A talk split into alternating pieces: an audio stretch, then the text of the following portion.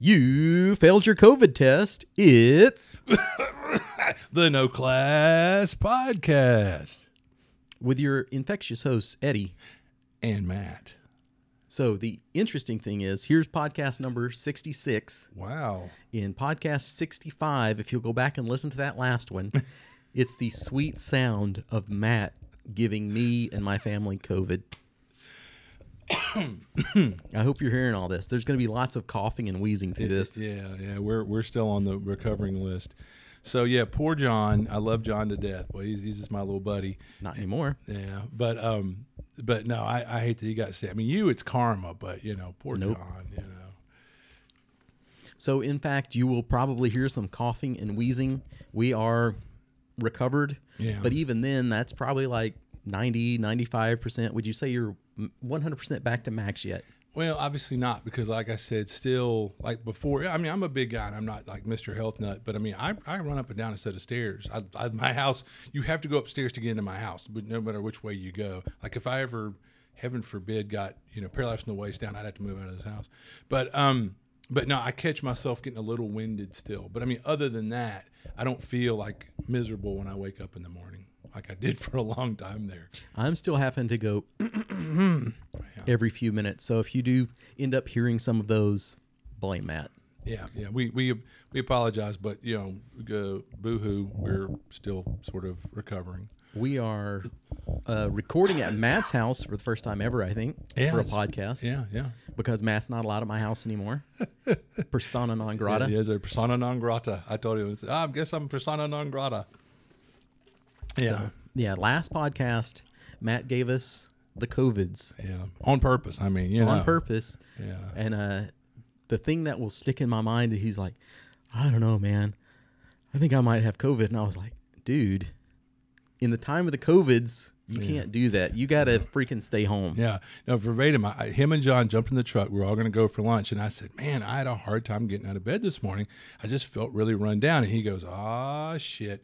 And I looked at him and said, "Ah, I doubt it's COVID," you know. And we took off. And yeah, but best best thing would have been to have said, "Now, you know, you guys stay in the house. Let's not do lunch, whatever." But I've dodged it for two and a half years. I have waded in this stuff. I've rolled in it and did war paint with it and not got sick. So I really, in my hubris, I thought that I was bulletproof. And guess what, kids? I'm not. So if you're ever in a zombie scenario with Matt, he's been bit. Trust me. Don't trust him. Trust me. I'm, I'm patient. Just go zero, ahead and yeah. put one in the head for him. Two, please, right, right at the base. But anyway, yeah. So yeah, that's why if anybody that was like, Where, "Where's the podcast been?" Well, you know, we would have sounded like Froggy from, um, yeah, my voice was definitely shredded. yeah, that was the whole time uh, i would say the covid was about like bad sinuses or the dreaded summer cold but it wasn't just like oh, i'm gonna die i'm gonna lay here and die but it was all up in my throat the whole time that's where it had me and my wife is like you sound horrible Well, I mean, every day when I'd be like, "How you guys doing?" You were like, "We're still sick. We're still miserable." I was like, "God bless them." It just seemed like every day, every day. But I don't know. Some of that towards the end, just trying to, you know, like, "Yeah, you should. I want you to feel bad," you know, or whatever. You well know? that does remind me the please kick matt whenever you see him policy is still in effect so if you've not got your kick in on matt you get to pick the spot and I endorse it. Violence against Matt. No, I, I, I really hate that. That uh, I hate. I got it. I hate they got it from me. And but I mean, we, we as you to quote you from way back when this shit was first surging, was you were like looked at me one day, shook your head, and said, "It's either going to be you or my wife, but one of y'all is going to bring this shit around." You know, 'cause Yep. nursing homes have it like crazy. And Jen works at the nursing home, so It is surging again in our local area. At yeah, least. it, no, it really is. And but and but what's weird is like there's nurses like me that have not caught this stuff because we've been diligent for like two and a half years, and now like recently, I found out. Unfortunately, and if I had known this before I got sick, I probably wouldn't have went over there that day. But after having got it and called my boss, said, "Dude, I got COVID." He goes, "Yeah, you and everybody else went what?" And he goes, "Oh, you didn't know? It's every floor has two or three people out right now with COVID." Now, well, shit, if I'd known that, you know. well, the last piece of shit that I'm going to give Matt about this is what did he do immediately after leaving my house? Take a COVID test. Oh yeah, because I was you son of a. you couldn't do that in advance. You couldn't be like, Yeah. you know, maybe I should grab one of those COVID tests now before I Well, and- see my dear friend and his family. truth be known, I hadn't.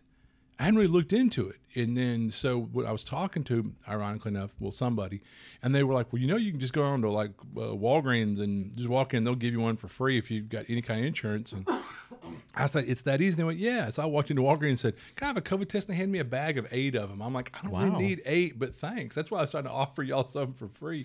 You can also get them through the USPS. Really? Yeah, there's a.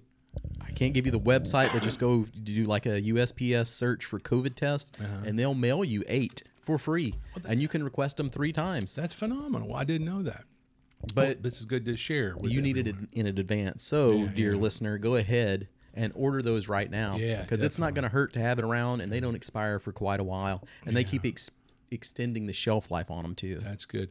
But it's definitely like, you know, I'm going to tell you, like I told poor Eddie, I was like, when he said, well, I checked mine, it was negative. But even though it was negative, you definitely A couple of times. No, no, no. I eventually came up positive. Okay, yeah. But it, and it's usually, like I said, it takes about three days for most viruses to really Yep. build up in your body. And, uh, but um, but like for me, I mean, you got to you got to go deep to where your eyes are watering and even Nope. twist a little bit. Nope. You didn't have to, huh? Nope. Okay, well, good. I think that's the old guidance, That and maybe some of the older tests, but not. I mean, it's like three fourths of an uh, inch Oh, up so your you nose. just just dib dab in your nostril a little bit. I'll Yep. be dang. Okay, but anyway, yeah. But but mine having went deep and twisted and all that stuff. When I put the, the drop on the thing, those two little pink lines popped up. Like they, they said, give it 15 minutes, 15 seconds. I was like, crap. So I took a picture sent to Eddie and said, "Well, I'm having your baby." You know, I mean, well, I think is it like eight minutes, depending on which test you've got. Eight, 10, 15 minutes is how long it takes it to turn, Mine or they're said- like give it that they long. said, give it 15 minutes, and at that point, if your other little line didn't show up, throw it in the trash and walk away or whatever. But So I think we had like the 10 minute ones or what have you. When we finally got our positives, I think we tested negative a couple of times. Like probably three days in is when we actually did test positive and we're like, maybe it's sinuses, maybe it's just our sinuses. yeah, I had my fingers crossed. So about that third day in or whatever, when we tested positive, mine just barely, barely showed positive. Huh. But my son's was freaking bright, blazing, bleep, bleep, bleep, bleep. So I don't know if that's an indicator like you've got it worse than me because your test, but any, even if you see the very faintest, if you get out the microscope what it would and see be it, is your body is making more of the antibodies. I think that's what it's looking for, maybe. And so it goes to show you that his young, vibrant body quickly mobilized antibodies or something, maybe. or I didn't have to as much because my shit was already pretty tight. They were like, "You got this. We'll put out a few an- token antibodies, but you're gonna bounce right back. You're the man." Hmm. So, when you hear me talking about attempted murder, that is talking about Matt giving me COVID. So he tried. He took his best shot at the crown, and now nothing. The other thing that Matt will appreciate is that this COVID probably cost me a thousand bucks. Oh, damn. That sucks. So if you want to start making payments on that, we can set up a schedule and That seems fair. all right. Well, I thought about. I got an idea. A while back, I got these like they're plastic brass knuckles, but they have a taser built into them, and I was gonna let you tase me, bro. Right in the taint. no, no, no. it's like below the below the neck and above the waistline. You know. Here's what we do, because I'm an idea man. At the long con, Uh-huh. We will set up a booth for tase a shitbird in the taint. and you'll be back there in like a kilt or something, and people can pay a buck. Do you hear this? I hope you are hearing this uh-huh. COVID infected lung laugh Oh my God. Yeah, I'm dying over here. I'm, I'm literally getting a little, a little, a little lightheaded. I'm leaning away from the mic, so I hope that's not too loud. Um. But de- definitely, you didn't want us to do one last week. Oh God, no. Yeah, I was laughing. But Bad Mike was teasing Eddie when he when he called off doing a podcast, and he was like, "Suck it up, Buttercup." Me and Eric did one when we had COVID or something, and uh, Eddie was like, he was like, uh, "Nah, nah, I can't do it, whatever." But I asked him privately. I said, "So we can't do it." He's like, "Oh man, my voice is crap," you know. Yeah, So, it would have been. Usually, people talk about what is it, your manimal voice, I think it was uh, our buddy Nick one time said uh, dulcet tones. the dulcet tones and my animalistic, you know, growl or whatever. so I, that, I would have been the one. I would have been out growling Matt for a change. It'd be, yeah, I guess what was it? What was it? Our gang or the Little Rascals that had Froggy? You know, the little kid that had the really deep voice. Anyway, But I definitely sounded like death. But that's where my COVID wanted to go is just Yeah. drain down your throat. right, which is always fun. Well, enough. I know that we've talked about you know being death bed ridden, whatever. And hopefully, you, dear listener, have got a little good information, useful information about yeah, this. Definitely wa- wash your hands. Don't touch your face. All that shit. Because I mean, no, no offense, but people are getting this stuff that. I mean, they're touching a, a grocery cart or you know, or doorknob or light switch after somebody else touched it that was rubbing their nose or something, you know, or coughed in their hand. So I mean, yeah, just wash your hands and don't touch your face. And But my wife made it through the whole two weeks basically without getting it. so glad to hear because she moved into her room, kind of like the like man her- cave, the her- woman yeah, cave. yeah, her girl cave. So yeah. she ended up moving in there for basically two weeks. yeah. And, but she was around us at the beginning of it, probably before we became infectious, Mm-hmm. which was luckily for her that we caught it in time. Yeah, yeah. So she didn't have to deal with it. And she's probably got some slight immunity from rolling around in it like you. Yeah. And one thing I'll say is that originally the plan was supposed to have been that like the next day it was going to be John, Kathy, and Eddie and me loading up in my truck to go Yep. to our, see our friends at Dragon's Nest. And I talked three or four times. I was like, thank God at least I caught it, you know, the day before because I would, I would You'd have definitely. been a super spreader. I would certainly would not want to have given it to uh, Kathy and John. God bless them. They, I don't. I mean, they might have phenomenal immune systems, but I wouldn't want to test that theory. You know, I, you know, I think a lot about them. So I'm really, in all seriousness, I'm so glad that I didn't, I wasn't around them. Yeah. Well, maybe listeners, you'll remember from the last cast, uh, Matt breathed his devil COVID breath on me on Thursday. And then mm-hmm. Friday we were supposed to go to the grand opening. Yeah. and then Saturday we would have been at the grand opening Supposed to run games. weekend running games. And I was, and we were excited about it. Eddie was super pumped. So I really felt. I hate I hope that you. too. I Yeah. hope you do, because Yeah. I had helped them move that week and done Oh, this and know, I that, and boy, it was it was just like Christmas was coming, and Oh yeah, I was excited. I was very excited myself. Yeah. So Matt ruined it for because I did this on purpose, of course. he did. Yeah. But anyway, luckily Eddie understands. You know, No, one of those happy little accidents. You know. there is no forgiveness. Uh, all right. So all right, moving on. the long con. Actually, hey, be looking for it. We just did an unboxing. I've seen some of those, and I've always thought, what? But we got it. We're so tickled to get our box of goodies from our buddy David Beatty, who is coming to the long con. Um, we now are the proud owners of two great, big, gigantic tomes, uh, the Weird Frontiers books. I've got the leather bound, which is gorgeous, but Eddie's got the regular cover, and it's gorgeous too. They're both just really beautiful. If I've got to debate it, as pretty as the leather is, I like the standard edition or whatever you want Yeah, to I call it. I won't lie. I was having a little bit of remorse because when I saw what the cover looked like, at one point I thought about, would Eddie notice if I said, you know, buddy, I just think so much of you. we'll let you have the leather bound, but no, no, no. It's it's gorgeous, and it might hopefully hold up a little. Even though they both are look really well made, Wow, sturdy yeah. books. You know, sturdy, gorgeous books. But yeah, yeah. So we so you might look for that. Maybe we'll upload it to our YouTube, I guess, or something. We did an unboxing, and uh, and definitely Beatty put some stuff in there to make it to personalize. It was funny. Anyway, um, but yeah, talking about Long Con, David Beatty's coming, Brendan LaSalle's coming, uh, uh, Sean Roberson, um, our good buddy John Watson, and uh, you know, and even I think Watson's boss, who's the big tour guy, is supposed to be coming. So ooh la la! I'm sorry I can't conjure his name right now, but I, that COVID fog is real. Some of the, I guess, the malingering effects, COVID, a little bit of COVID brain, and just me getting winded easily. But that's The, it- uh, yeah. Also in the DCC Goodman Games family, the Yeah. rules is written crew. Oh yeah, yeah, my bad. And because at the con we didn't really get to uh, hobnob, but uh, Matt was there, I believe. Oh yeah, he was in one of my games. and, and definitely um, guys that we sat together 35 Steven? yeah Stephen thank you uh, uh, Steven Surratt I hope I'm pronouncing it right yeah so I, I, we sat and talked for like 35 minutes at con super nice guy so I'm really glad that they're coming that's exciting and their Twitch they seems to be quite popular on the Goodman Games family so I think it's maybe the number two or number three show yeah so I mean, behind us. yeah. I mean, Yeah, nobody has been able to top our show. Well, our numbers have been really good, but you know. Anyway, again, we we missed out on doing one of those because we were Because know, why? we. I don't know. I don't. I'm not sure why. COVID I was talking to our good Fuzzy. friend uh, Gary Uh-huh. the other night, Double R, Double R. and uh, he was like, yeah, because you got the COVID. Didn't you miss this and this? And did you guys miss a podcast and a Twitch show? And a, I was like, yeah, Gary. yeah, we did. Rub salt in that wound there, bud. Plus, it cost me a thousand dollars. oh man. So these are all things you can add on Matt's invoice here. There you go. Um, I did. I talked to Single R, our buddy Gary O, the original OG there, um, So did I.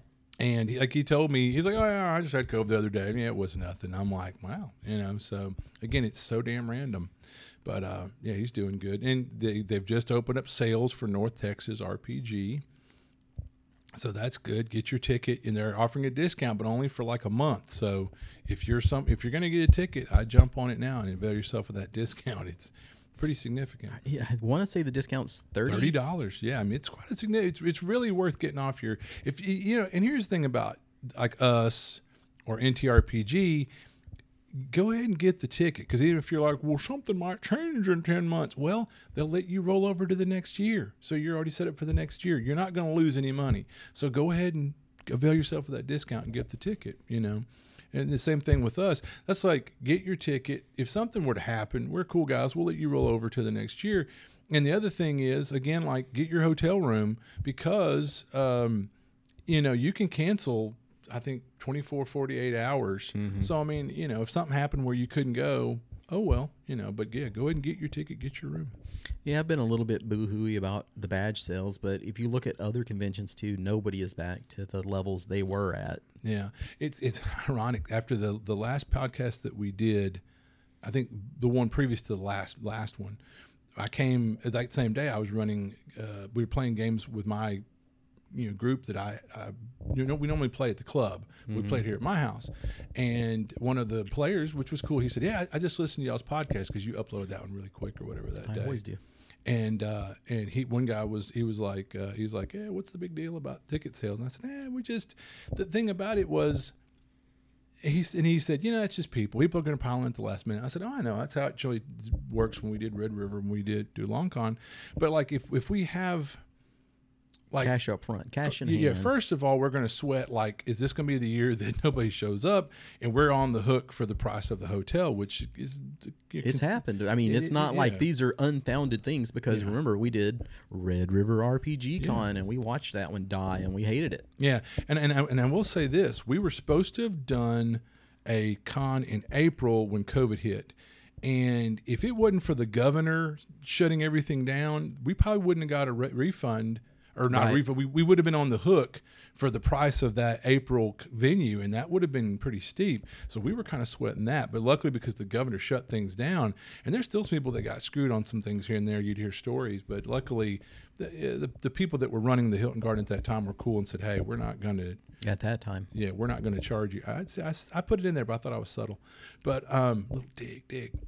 We, if anything, we're spiteful. But um, we should be like the Spite Cast.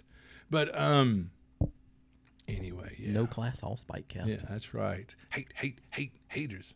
Um, but yeah, anyway, yeah. Like I said, one of the the gamers was like, "Yeah, what's the big deal?" And I, like I said, um, it, one, first of all, we want to have the price of the venue covered, and anything after that, we've never made a profit because we're going to roll it back into the con. We're going to buy goodies for. Like last year, we had some cool koozies, and um, and you know, like we get the cool artwork for the T-shirts, and that's not free. So I mean, again, we have to pay somebody. So it's one of those things that we we take whatever excess money we get from you guys, and we roll it back because we love doing stuff for y'all, and we want to have fun. But it's one of those things like anyway, yeah, yeah. So that's that's the only reason why a lot of times we're kind of anxious to to see some ticket sales is we want to because the thing is if, if everybody piles at the end, it's too late to reach out to China to have Exactly. the magic door knockers or whatever made because the slow boat from China has been slow for years, and right now with supply lines and things, good lord, the lead out time you have to have to get something from China is just nuts, and that's where everything's freaking something's mass produced. I hate to say it, I'd rather buy American made, but yeah, good luck. And know. we've got a really cool idea for some swag right now. Oh, yeah. Which is probably more expensive than you get at a lot of other conventions. Mm-hmm. But I don't want to order it until we got some cash in hand to cover that. 'Cause it's like, Exactly, yeah. Well, if Yeah. you know five people show up, Yeah, and yeah. So anyway, no, we won't belabor that anymore. We already have. Um, but yeah, we're we're I'm really excited, and it's funny that I keep thinking, eh, Long Con's a mile, you know, a million miles away, and then I think, oh wait a minute, it's August now, so November's not that far away. So I mean, definitely, I'll just one more time, like if, if you know you're coming, get your ticket. Um, Well, the other thing is, is I have said it many times. I hate doing this self promotion stuff. I hate it. I hate it. I hate it. I don't like to do it, and I don't want to be that person where you're like, oh, if we run into Eddie and Matt or whatever, they're going to be like, hey, you coming to the long con? You better get your badge, long con. Blah blah blah blah blah. You know how you start avoiding somebody like they're Sure. selling you what is it, Amway or what have you, this pyramid Scamway, scheme. Yeah, Scamway, where you're like, yeah. don't talk to that guy. He's going to ask you about this. I hate having to do that part of it. Yeah. And I hate that we haven't got financially secure or whatever you want to say for this so that every year we're kind of like, maybe, maybe not. But it's would- paycheck to paycheck living for an event. I was talking to a friend that that runs a con as well, and he said, "Man, he says that's just the thing." He said we sell the great majority of our tickets in the in the last month, and they their con is one of these ones that offers that upfront discount, figuring people will pile in while the discount's going because it's a significant savings. He's like, "Nope, there's still the people that are going to piddle shit around to the last minute, and that's the grand majority." But I think they're still in a different financial oh, bracket and situation Sure. Well, they've us. got they've got some big whales that have, big wallets that are like, "What can I do here? Take my money," you know. But no, but hey, we got the people that are diehards that are loyal. I, I'd give you an example. I, I reached out to my buddy, our buddy Alan McCoy, who comes to our various cons. Super nice guy. Has a really good uh, Facebook page called Dungeons and Dragons Fundamentals, and he does these things like you know, uh, like how to run a uh, different types of monsters, and like he kind of gets inside their head, you know, uh, about you know how how to run them, like fight like an owlbear, or whatever, you know. And anyway, um, they're really great articles. A super nice guy. Anyway, uh, um, I reached out to Alan and and we were talking, and it was just I just want to see how he's doing. I don't want to share his private business, but he's had some stuff going on in in recent time. And uh, he was like, "Oh yeah, man, I'm glad you talked to me. That jogged my memory to get a ticket." But I tell you, that's what I tell you. Another one. One time previously, I'd reached out to him and said, "Hey," because he he was good about coming to Red River. I was like, "Are you coming to Long Con?" And um, and he was like, "Yeah, yeah, yeah." And I thought, "Oh, wait a minute, we owe you a ticket because I think it seemed like he couldn't make it to the second Red River, or he bought a long con ticket one time and he couldn't use it." And he said, "Man, don't worry about it." And I'm, I want to buy another ticket. I'm like, "Well, why?" And he said, "I've helped run a con, and I know it's a lot of work and a lot of frustration, and you know, a lot of your time and energy. I mean." And, I, and I'm going to brag on us. I remember our very first long con, we had guys come up to us and go, This is your first con? Because Eddie had done so much work and what I could contribute, you know, when I'm not working, that it went off without a hitch. Or if there were any hitches, you didn't see them because Eddie did a phenomenal job and, and he gave himself an ulcer worrying about everything, you know, being perfect. But so that's the thing. I mean, not to, you know, boo hoo, is us or pat my back too hard here. Let me move my hand so you can get your hand in there. But I mean, no, we, we try to provide a really good con and, and people have a good time and we get a lot of accolades and I'd like to think they're genuine. But anyway, I kind of went off on a tangent there. Sorry. well, if you're listening to this, Yeah. you're probably part of the solution and not the problem. yeah, yeah, we love you. So what I will say is though, remember to spread the word. Yeah. Because if you tell two friends and then they tell two friends and they tell two friends, there you go. Yeah, like the thing I, ask people to like and share. You know, some, some people have liked and shared it, but I'd hope to get a, a few more likes and a few more share, a few more shares. You know, but oh well. Yeah, if you're on some Facebook group, put in a plug for us. Be like, hey, I love going to LongCon because obviously me and Matt have to say that. It doesn't Yeah. mean nearly as much coming from us when we're like, we'll have a fantastic time at the LongCon. Well, if we get some unsolicited folks that will put it out there for us so that we don't have to be the ones promoting this all the time, that really helps too. So just word of mouth and stuff like that. Think about us. Yeah, I mean, we've heard how gaming has blown up at Gamers XP in Shreveport Bossier. So before we were like, are there gamers in Shreveport Bossier? Apparently they are. They have some insane turnout on their D and D night or whatever. So how do I how do we reach these kids? You know, it's like we need any of our Shreveport Bossier people. You know, toot our horn. I mean, we. If you don't mind, please toot toot the horn for us there. Let people know Longview's a short drive. The room rates are really affordable. You can double up with people. Tell you know, tell people to come out. Tell them the joys of going to a gaming convention. It's like, do you like cake? Yeah. How would you like a whole weekend of cake? Oh my god. You know, I mean, you know, this is this is yeah. Anyway, But what if it was cookies? well then I would be slapping them out of people's hands and just going mine. You know. Sort of along this same line, though, is like trying to find people to come to the con. How many people now are wearing these Hellfire Club shirts from Mm-hmm. Stranger Things, and you're like, "Oh, you want to play some D and D?" Nope. it's like what? It's up there with the people that are like, Is this is this something you've actually experienced? yeah. So this is up there for me as the little like pet peeves as as games that are metal. They're like, this game is so metal. Oh, do you like metal? Do you want to go listen to some Slayer? No, no, no, no, no. But this game is really metal. It's like, uh, come on, man. Yeah, This is my cultural appropriation. Yeah, I like in, in in Stranger Things where at one point like, we need some music and they're shuffling through all these cassettes that are like Iron Maiden Judas Priest. Like this is music, you jackasses, you know. But anyway, um, but yeah, I I have a strong suspicion we might get back to that later. What jackasses? Exactly, um, or Stranger Stranger Things. The strangest things. All right, here's one more thing that I'll put up here in the um, I don't know uh, unlabeled section before we get into our topics Yeah. and our pulp culture. We are now on the good old YouTubes, Uh huh. so people are checking that out. Thank you. And I am wondering, I'll put that out there for those of you that are listening. Would you care at all if we left SoundCloud? If we ditched SoundCloud and just went straight to YouTube? Yeah, that's a thought. Does it make any difference to you in your life? Is it any different? Like I just- like to listen to it on SoundCloud because of yeah. X, Y, or Z, or I don't listen to it on SoundCloud anyway. So Yeah, yeah. because there's other ways you can find us At one time, Cody had a setup where it, on someone Apple Music or whatever it or now. Whatever. I don't know. Was it somehow it would just auto load Yeah. us there, which was cool. Because that's why with my Alexa, there's times I'll go Alexa play, and it and it goes to iTunes. It doesn't go to SoundCloud. Yeah, so But anyway, that's that's a discussion that's happening. So we'll keep you in the loop. But if someday we're not there anymore, you'll know what's up. and definitely sound off if you have an opinion one way or the other. That's we need that information. All right, into the pop culture. Unless you got anything else. Nope, go for it, brother. All right, I'm going to say books and comic books, and then I'm going to lean away and cough. That's funny. Um, so recently I had picked it up again, the um, the collected, you know, Conan from the was it Marvel or Dark Horse? But it's those. Huh, yeah, both. But I was re- Is it the old like Savage Sword, or is it the new, more new stuff? They're- Usually the Savage Swords are a lot thicker, No, and then the the- Dark Horses ones are fairly thin. Yeah, then this would be the Dark Horse. So I've been back to reading some of the collected Dark Horse Conan comic again.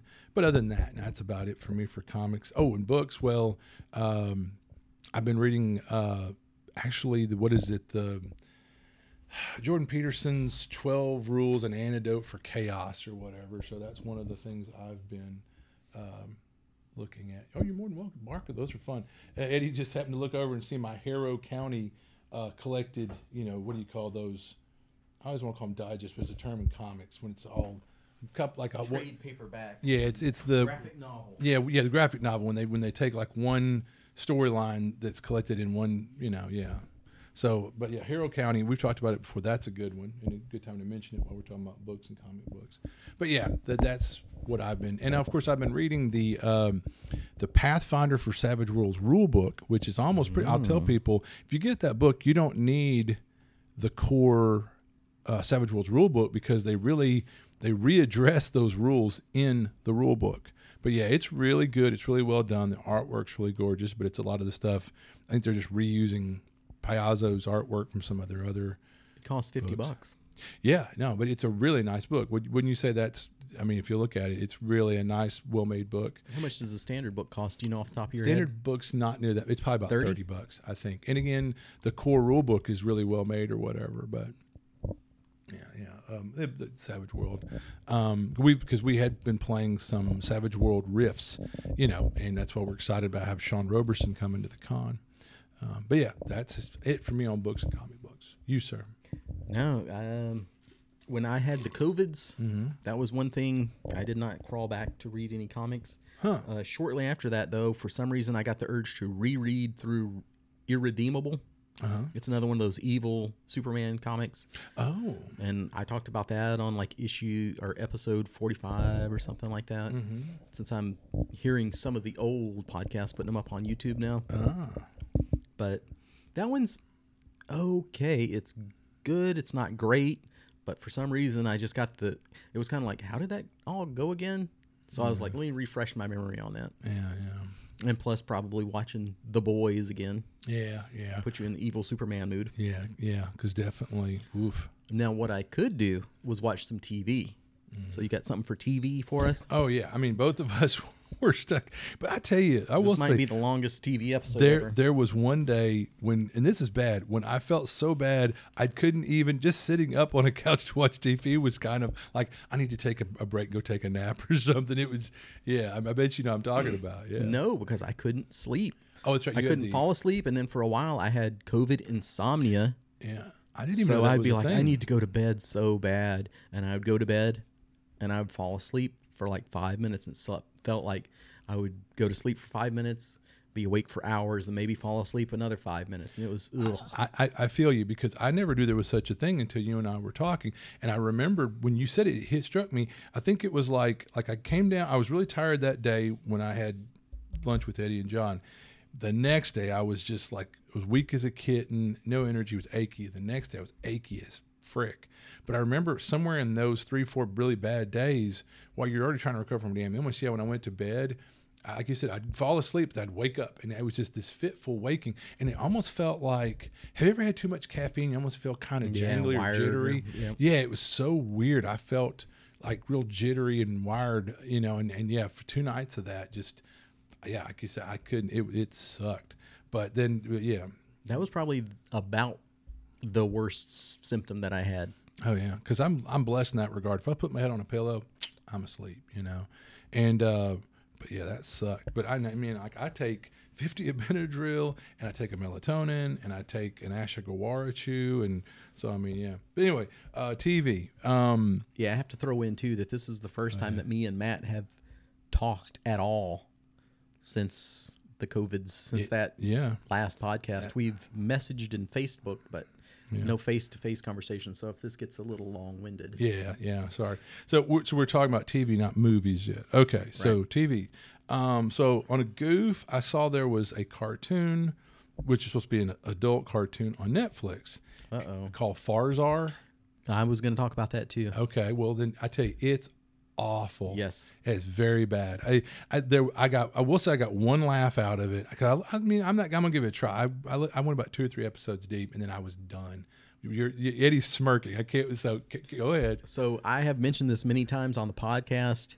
So maybe you'll remember this about how I have the OCD or the compulsive. This it's like if I watch X amount of the show, I'm going to watch the whole thing. Uh-huh. But the other side of that is if I sniff it out in like five or 10 minutes, I'm done. I jump up and run away. Yeah, yeah. So that one, I sniffed it out in about five minutes. I Mm-hmm. was like, this is a turd. I'm not investing any time in it. Mm-hmm. I watched maybe, like I said, five to 10 minutes. Mm-hmm. And there's one joke where it's like, is this going to be more Rick and Morty or more Futurama?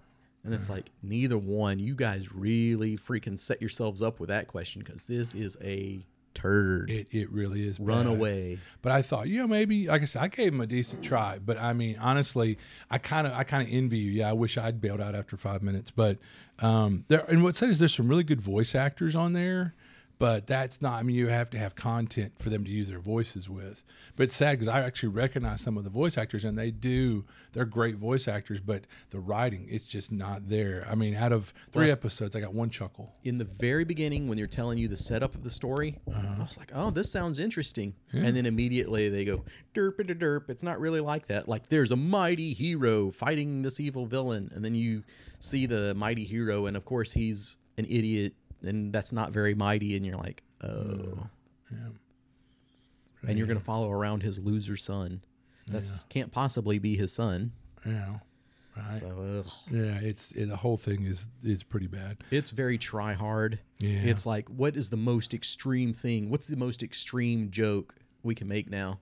Yeah, Like your mom, it was your mom, and you're like, "Ugh." yeah, yeah. You could figure a lot of people unfortunately go kind of like when they first started making shows for HBO, and they're like, wait a minute, we're on cable. We can do whatever we want. And some of that, it you could you could address some stuff that was really neat and provocative that you couldn't do on network television. Like The Sopranos about gangsters and killing people and hookers and strippers and all that shit. But then there's some shows on some of their channels where they're like, oh boy, we can show like penises and you know, boobies everywhere and we can cuss every other word. And it's like, yeah, you can, but do you have to? You know, I mean, And it's You know. one of those shows where the bad language or the shocking statement is the joke. Yeah, and I mean, like I, I, I will, I, I will share the one thing that made me chuckle though was, um, there, the, so there's one character that's a cyborg, but technically the only part of him that's still human is haha his penis, and it gets, of course, That's a perfect example of the humor. too. exactly, yeah. And so, of course, it gets blown off because who doesn't love a good joke about a guy's ding dong getting blown off? So, yeah, basically, every guy out there just went, ugh, you know. Well, then, of course, he's when they go to replace his penis, it's this gigantic thing that's like three foot long and bigger out as my arm, and it's got like a fruit uh, orange juice or something thing on the end. I mean, it, it's nobody would want that thing anywhere near him or whatever. So then they introduce a character really quick in this snippet of like Crazy Debbie, and she's supposed to be like a female Evel Knievel, and it shows her jumping over a vat of acid filled with robots or something, and she's doing all this crazy stuff. In the midst of all these awful, crazy, wild things, she's like she wipes front to back. and that kind of made me chuckle. But that was about that was the the, the, the funniest thing in like three episodes. And as you can tell, yeah, it's not that funny, but I mean that one. I yeah, and of course she tries out this robot's wing wang, and it like rips her into something. I mean, and that's the kind Yeah, of we've humor. all been there. And there's parts of her hanging from different parts of the room. It's it's pretty like they try to be shocking and gross, and it's just it's really not funny. All right, so that was Farzar, and then. Um, 75 thumbs down. yeah, Strange New Worlds. So I think I'd mentioned that before. I finished it, and like I said, I really enjoyed it. And uh, I I told our friend Double R about it because he is kind of a uh, Star Trek person. He he appreciates that sort of thing, and um, he was telling me he said definitely if you if you want to watch Strange New Worlds because it's supposed to be a prequel to Star Trek into the original mm-hmm, series, mm-hmm, he goes, mm-hmm. you'll really get something out of even more out of the the new series if you'll go back and watch like maybe the first episode that had Pike. The pilot originally had Pike in it with Doctor Spock, and some of the characters like Nurse Chapel was instead Lieutenant something or another. Was that the menagerie? And then, of course, eventually they came back later in the series and had the Menagerie one and two. Yeah. And there's and there's one episode called The Balance of Terror. And again, he said that really ties into some of the stories that they have in the first series. So you'll really kind of appreciate both more. You know, uh, if you Well, since you're sta- talking Star Trek too, you know who just passed away? Yeah, Uhura, which God rest, she was great, gorgeous woman, and just a great actor and groundbreaking. I mean, she was one of the first like main characters that was black in TV. It was the first uh, Interracial kiss. interracial kiss was her and Spock. I mean, uh, uh, Kirk. So yeah, um, and apparently MLK asked her to keep doing the show. She was going to leave after that first season or whatever. Yeah. And I was like, wow. Can Yeah. you just imagine? yeah. I mean, that's re- yeah. I mean, it's uh, yeah, yeah. So that's really what what a life, you know. And she got to be like, uh, she worked with NASA for a while. She recruited astronauts. Yeah. So that's just yeah. What a what a great life. What a really interesting individual she was. So rest in peace, ma'am. Um, her uh, uh Nichelle um, Nichols. Nichols. Yeah, yeah. So, um, but yeah. We'll always remember the fan dance as well. Oh, well, of course. I mean, she was gorgeous. I mean, beautiful woman. Um, but yeah. All right. So, any more shows? Um, probably, but I'm gonna stop there. What? Yeah. it's on you, bruh. You got to get them all out. Yeah, that's shows. Now movies, I got some stuff. Stranger Things, season four. Yeah, which I'd already yeah watched all those. So, I really enjoyed it. Good, good. Yeah, I told you it was kind of like a return to form. Yeah, yeah. So you, I might have liked it more than a lot of the other seasons. oh, definitely. The, the first season was great. This season was great. The other ones, meh. you I didn't mind the hopping around so much between the mm-hmm. different casts. That I kinda whinged because about a little bit. But maybe because I was prepared for it. Yeah, it could be. I mean, I still um, liked it, but just all the jumping around got a little frustrating. But I might could have done without the whole Ru- Russia plotline though, yeah, I'm, I'm picking up what you're putting down. or that could have been its own episode and just like here it is. Yeah, yeah. It was good, but, But it was the it was the B storyline or whatever you want to say. But right, right. I enjoyed it. Um, of course, there's going to be another rise in the popularity of the name Eddie. based off of me and this show. So of course that's pretty much what my life is like. Yeah, I, I, I end It's up liking D&D and metal. I end up liking that character, and it was cool that they had him busting out some Metallica on top of the trailer. But if it hadn't been Metallica, what would you have preferred that he would have played, or would you, or you're like, nope, that was just perfect. Okay, I will say that I would have rather had some Megadeth. Ah, Why?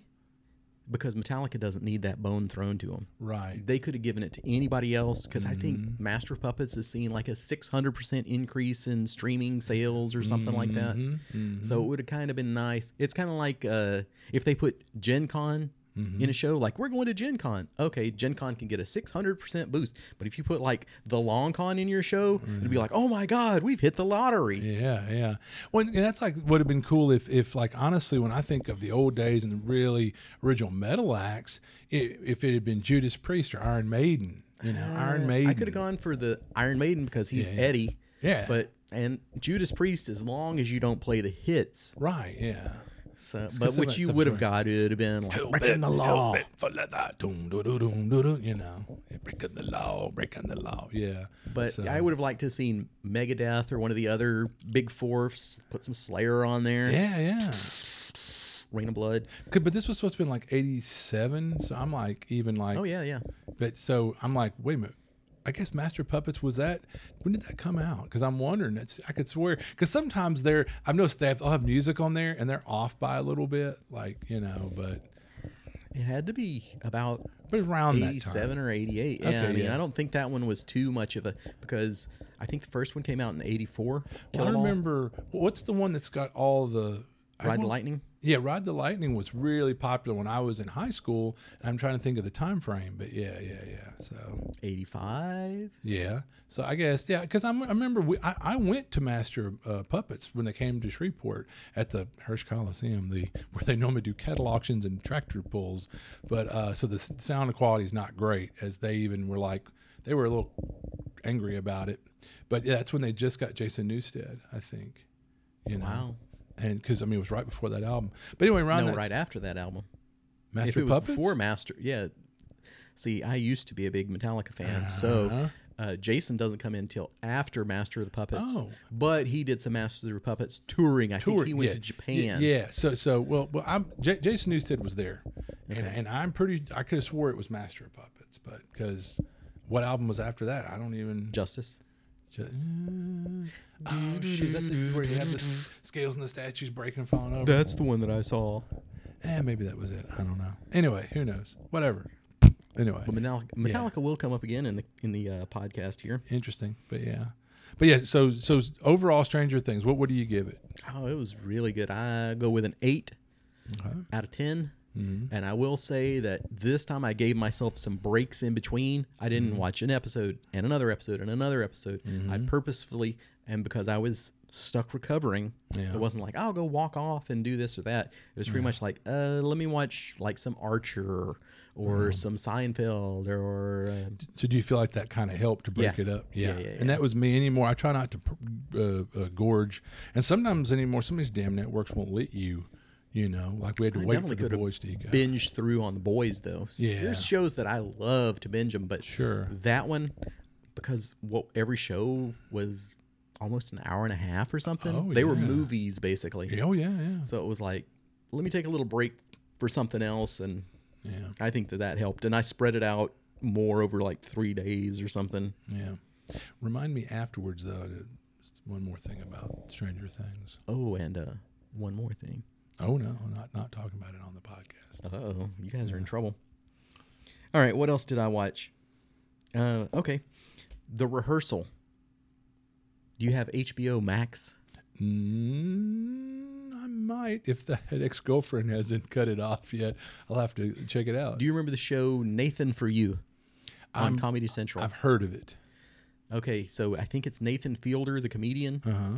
In this show, like if you have a problem, the first uh, episode, for example, is this guy has lied to his friends about his education level. Mm-hmm. I think he said he had a master's degree when he's only got a bachelor's or something. Mm-hmm. Whoop de doo. Yeah. But he's like, what we're going to do is we're going to take you and put you in a situation where you, you know, like you guys like to go to this bar and do trivia night. So they recreated the whole bar on a set, and then uh-huh. they had people acting like customers. They had people acting like his friend. Mm-hmm. Like, okay, if your friend says this, then what would you do? They practiced the whole thing. It was a rehearsal for him doing something in real life. Okay. So that episode was pretty funny. Okay. It was pretty good. It was interesting. Okay. And then in so I was gonna go like, you guys need to check that show out. Well, I watched the second episode and I was like, Meh. and then I watched the third episode and I was like, well, that was a little better. So I have to give you the mixed bag review on that one. That's kind of pending. If you liked Nathan for You, this might be right up your alley. I was not a fan of that. Never saw it. It sounds like I didn't miss anything. So it sounds like definitely maybe check out the first episode of rehearsal, and then after that, Yeah, maybe and then not. we just have to wait and see where it goes. yeah, Um, something I can tell you that I did see where it went: Solar Opposites. Did you know the new season's out? I did not know that. So yeah, I'm excited, Now or, you know. or I hope I'm excited. To, You're not. Aw. So, so they laid an egg. I can't remember if it was Rick and Morty season four or five, where it was like, "Hey, I like Rick and Morty," but that was kind of a turd. Yeah. Season three is kind of a turd. Oh, that's a shame. And I'm gonna guess there's not much of the wall. There is, and even that is not very good. That's what makes it that much worse. we, uh, you, the show has always been kind of hit or miss with us, but, I, but that's we love the, the the, wall we wish the wall was its own damn series. You know, I would watch that. I'd punch people to get to it. I mean, it's like so you know, even the wall part of this, I was like, Ugh. wow. there's a few interesting things in it, but it's like, Hmm. so I mean, I'm not saying don't watch it, but definitely have those lowered expectations. And it was not nearly as funny as the previous seasons. Oh, what a The wall was not nearly as good. So That's a heartbreaker, man. I'm because I was a bummer. because when you said, "Wait a minute, solar opposites are back," I mean, I was if we this is a video thing, I'm genuinely excited, but that's a shame. yeah, when I saw it. I was like, "Yay! I'll be able to, you know, kind of binge them all right now." And even like that's been something that I've been watching with my son. mm-hmm. we could be like, fix your sandwiches and then come on out and we'll watch some uh, Solar Opposites. Yeah. While we Some- eat lunch or what have you. Yeah, over. Yeah. He walked off on it. Wow. Yeah. He watched a couple of episodes and he was like, meh. And I was like, okay, there you go. Because he did Uh-huh. the same thing in Rick and Morty where he was like, I didn't laugh one time during that episode. And it was like, yeah, okay, if you don't even like it, that means something. Yeah. yeah. So, yeah, check it out, but take it with a grain of salt. And I'm sure there'll be another season, and maybe they'll come back to form. But yeah, I wasn't a fan of the season three. All right, what else did I watch? The Anarchists on HBO. So this seems like it should be right up your libertarian alley. Uh-huh. So these people who don't want to pay any taxes. Yeah. Sound like Hell yeah, brother. yeah. Uh, you know, and then this whole anarchy thing is its own ball of wax. But they move down to Acapulco. Now, I mean, is this something made? Uh, No, it's this, is, a real, true oh. facts, man. Okay. So they moved down to Acapulco Mm-hmm. in Mexico, Okay. and they're kind of like have a anarchist hub. Like a compound or something, or Eh, it's more like a neighborhood, or we tend to live down here, but it's not like they're on the Koresh compound or something like Yeah, that. yeah, yeah. Nobody in or out. they're scattered about the place and then they have oh it's like anarchapulco there's Hmm. their convention that they have down there Oh, they have a kid. Wow. and then nor- naturally that's going to appeal to you and me i think Yeah, yeah. because there was another guy uh uh, what was it internet historian i think it was Uh-huh. the one that had done a bunch of like there was a furry con and DashCon and all this and it just showed you know, he showed how rotten they were and i highly recommend you check those out but it's extra in- interesting as an event planner i think somebody Uh-huh. Yeah, that yeah. does conventions you're like oh all the bullets that we dodge Mm-hmm. so this is the story of that, and kind of like, well, this guy was running the con, and then he got kicked out, and all that. You know, it's almost like Metallica or something, where it's like, and then Dave Mustaine got kicked out of the band. He has to do his own thing, and somebody starts another convention to go along with it, like after it. That's kind of like this anarchy convention is all corporate.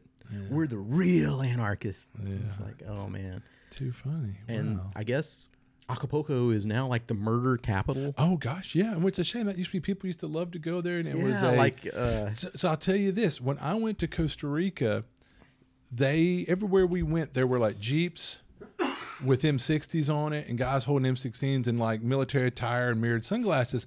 And at first you kind of go, what's all this? But then you realize they're here to keep the cartels and the thugs and what do they call M13 or whatever from ruining one of the last places where Americans go.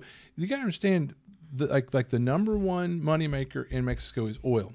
After that is money that illegals send home, you know, back back there for their friends and family or whatever. Here's some money I'm sending home, which is sad to say, but that's their number two source of income. But then right after that is tourism.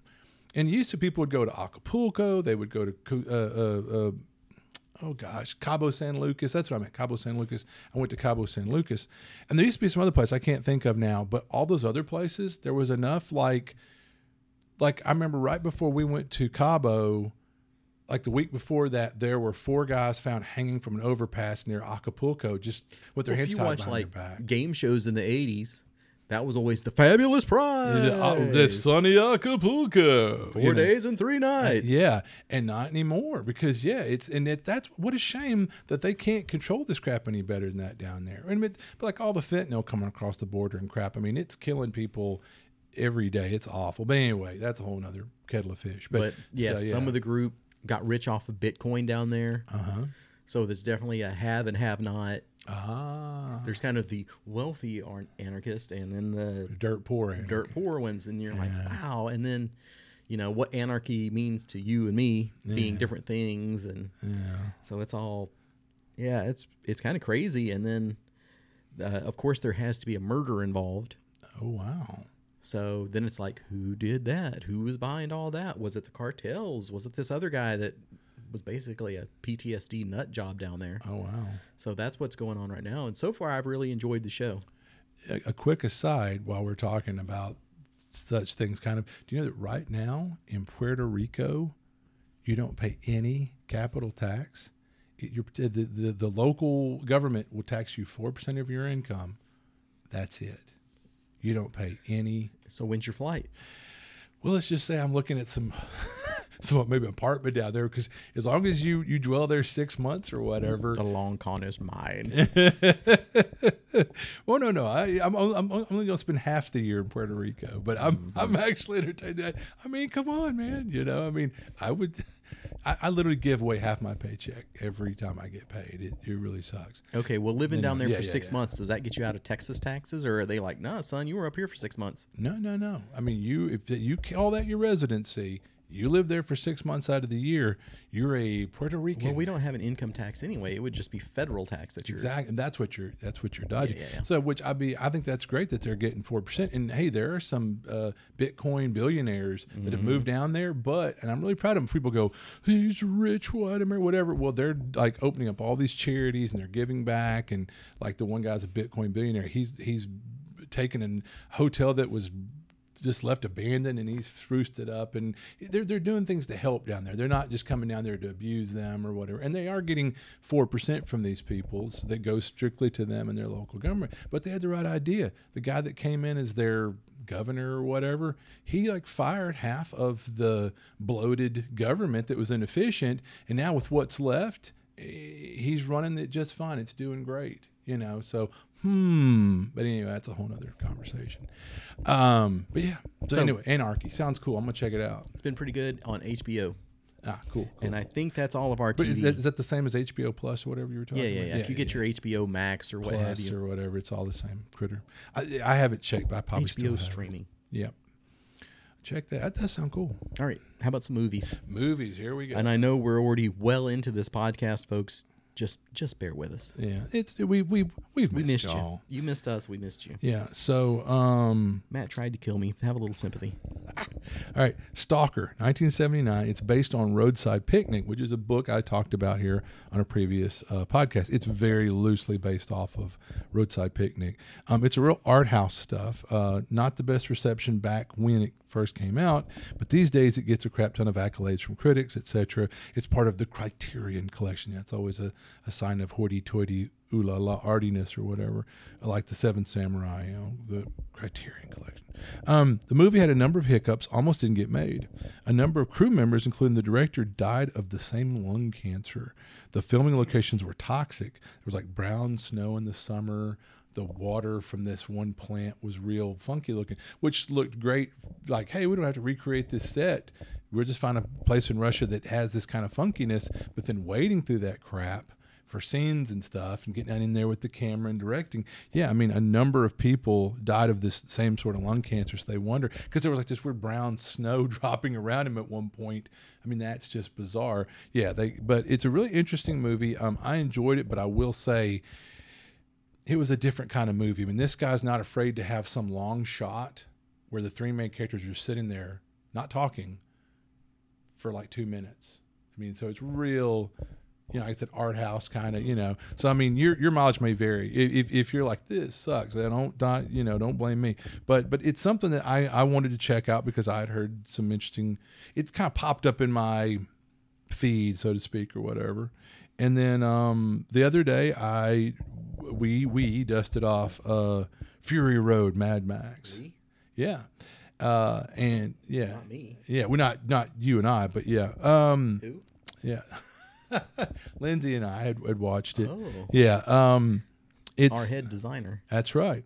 Um, and it's been a long time. We went to see that back in 2015 when it came Mm-hmm. out, and so you wonder like, well, why did it take so long to make another one? Well, it's kind of like uh, what happened with um, uh, what's his name, the guy Peter Jackson. It seems like why he wasn't going to be the guy to do The Hobbit because there was these disputes over money or whatever with the studio.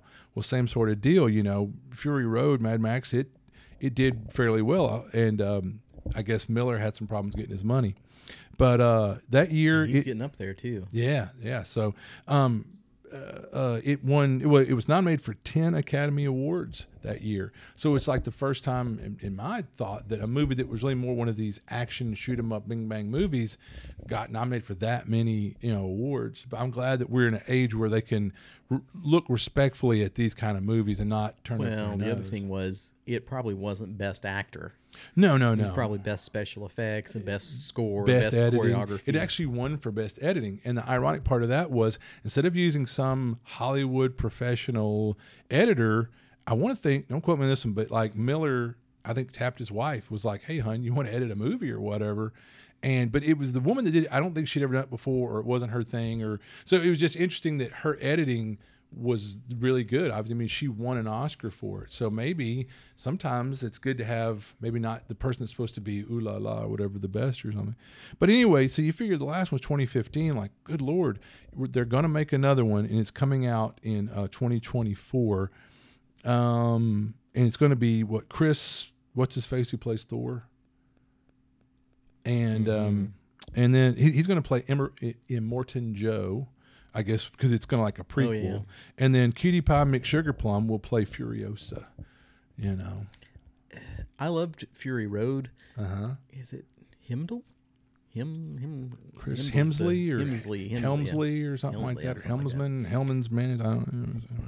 But any, he's a bit too handsome to be Immortan Joe, think? Yeah, but maybe they're going to ugly him up a little bit or something. Plus, half the time he had that thing over his face, and then, um, but this was yeah, and then in the I guarantee you, he's not going to have the thing over his face the whole time. right, and then the other thing is, um, this gal I've seen pictures of her. I couldn't conjure a name. A lot of these people that are the latest pop star or some of these new up and coming movies, I have no idea who they are. I'm that old man, but um, um, but yeah. Uh, anyway, yeah, she didn't really look like Therese Sharon, but then like you said, Chris, what's his face doesn't look like. eh, So I mean, this is supposed to be maybe a way, you know, when they were significantly younger. And keep in mind, it's a Furiosa movie. Yeah, not a Mad Max movie. So even the Mad Max rights are probably still tied up somewhere. He might have been able to go like, "Well, I just did Furiosa. I can use that stuff." Well, I don't. I don't think it was anything to do with not being able to use Mad Max. I think this is just they wanted to. They wanted to shine a light on a on a strong, you know, female character or whatever. But about some interesting more asides about Fury Road back in 2015. This was this. He first had the idea for it in 1987. So that's like how long it was in turnaround hell Yep. and Hollywood crap. And plus, at one point, they were going to use Mel Gibson, and then Mel Gibson did that stuff, and he was, you know, Hollywood persona non grata for a while there. And uh, they, uh, so that kind of threw a hiccup. You know, at one point, they were considering Eminem for Mad Max. Eminem. thankfully they went Could with have gone 12 miles. yeah. But um, I'm glad they did Tom Hardy. I think he was a good Oh, yeah. Mad Max. I think he was great. And um, so anyway, but yeah, so that's that. As far as you know, there were probably some other things, but those are the standouts. I love The Furious Road. It's a great Mhm. movie. Oh, great movie. Yeah, we loved it. Speaking of great movies, one that we love that I watched again during the time of the COVID, Mhm. The Thing. Oh, That was a perfect movie to watch while you're suffering from an invasive virus. right. For some reason, Hulu was on fire. They were like, Would you like to watch The Thing? Kind of like the movie recommendations that they give you or uh-huh. whatever. They're like, uh-huh. Would you like to watch The Thing? Yeah, you know I would. Would you uh-huh. like to watch Tombstone? Well, yeah. Hey, would you like to watch Goodfellas? I'm like, You're reading my mind. All Yeah. these classic Well, movies those are that I love movies. so much. And I was gonna say, didn't we watch Tombstone with Cody because he had never seen it? Yeah. And then maybe did we watch The Thing with him? Maybe. Or, or- I know we watched them or they or whatever. The Yeah, one yeah, They with the glass. They live. Yeah, yeah. That's what it was. That's what it was. Yeah. But I was watching. Here's some amusing antidotes or what have you. I was watching The Thing with my dog. and at the very beginning, where they're in the helicopter trying to shoot the dog, Uh-huh. she is watching that as intently as anything I've ever seen. She's just like, "What's going on?" And then about the time the dog makes it into camp, she's like, "All right." she goes back to dog mode instead of like undercover investigative or whatever. Yeah. Oh wow. So that was pretty cool. uh-huh. Uh, I was thinking about uh, what was it, Outpost? thirteen. Yeah, that the game that we played. That was a lot of fun. Yeah, a Throw that out again. Had a lot of Mhm. fun with that, and I think it's been reissued, so it's not super expensive. So I'm thinking about going and getting it because that was too funny. I'd wanted to throw my our old buddy So a bone, and I'd seen it a half million times every time Yep, I go to yep, his yep, game store, and I thought, you know what, I'm finally going to grab it, and I got it for whatever the proper price was. Sat on it for a couple years. We played it one time. It'd been in the closet, and then next thing we found it was like going for three and four hundred dollars on the internet. I'm like, whoa! I sold it anyway, but now you can. It's been reissued, thankfully. yeah. So that's a thing with me and Matt a lot too. It's like who was going to break and buy it first. Yeah, because we both looked at each other a couple of times, like we both want that, and we're like, mm. but that's the sad fact is Eddie's got a closet full of board games. I do too, and some of them have never even been yeah. played, and it's just it gets kind of aggravating. I hate. I love board games, but it's just finding people and the time to play. Adults. But the thing, Yeah. since I think we've Great mentioned movie. it before, before. Oh yeah. But here's one thing that I don't think we've talked about. The thing. When you originally saw it, did you see it at the movie theater, or did you see it on like ABC movie Sunday No, night? No, um, it came on cable when I was a kid living in Oh. Warringsport, and I'm telling you, I remember like the stuff that used to scare people in the 50s. Like I remember as a kid sitting up late, popcorn, watching Frankenstein, Werewolf, Dracula, and just laughing and giggling and eating popcorn whatever. I watched the thing as a kid, and that literally scared the shit out of me. I that movie because in my mind, like that's real, that could happen, you know. And it's like you hear about they're finding new life forms and things as the uh, the polar caps are melting or whatever, and things are being exposed, and and like they found some worms that were frozen in the permafrost or something for thousands and thousands and thousands of years and then the things started moving you know and they're still alive and who knows what organisms they might have in them and and it does make you kind of go whoa wait a minute you know but yeah no as a kid that movie scared the crap out of me Okay, so what is the ending to the movie? What's the last thing? and that's kind of brilliant is that they left it kind of open where i mean you don't necessarily know what happens one of them has the organism in it and when the other one do- dozes off from the you know when you, you're when you're dying of hypothermia you're usually going to drift off to sleep and never wake up so that's when the thing attacks the other guy and uh, you figure when the rescue people come it gets spread across the world and the world's snuffed out that's one mental process or the other one is no, no, no, no. How does it?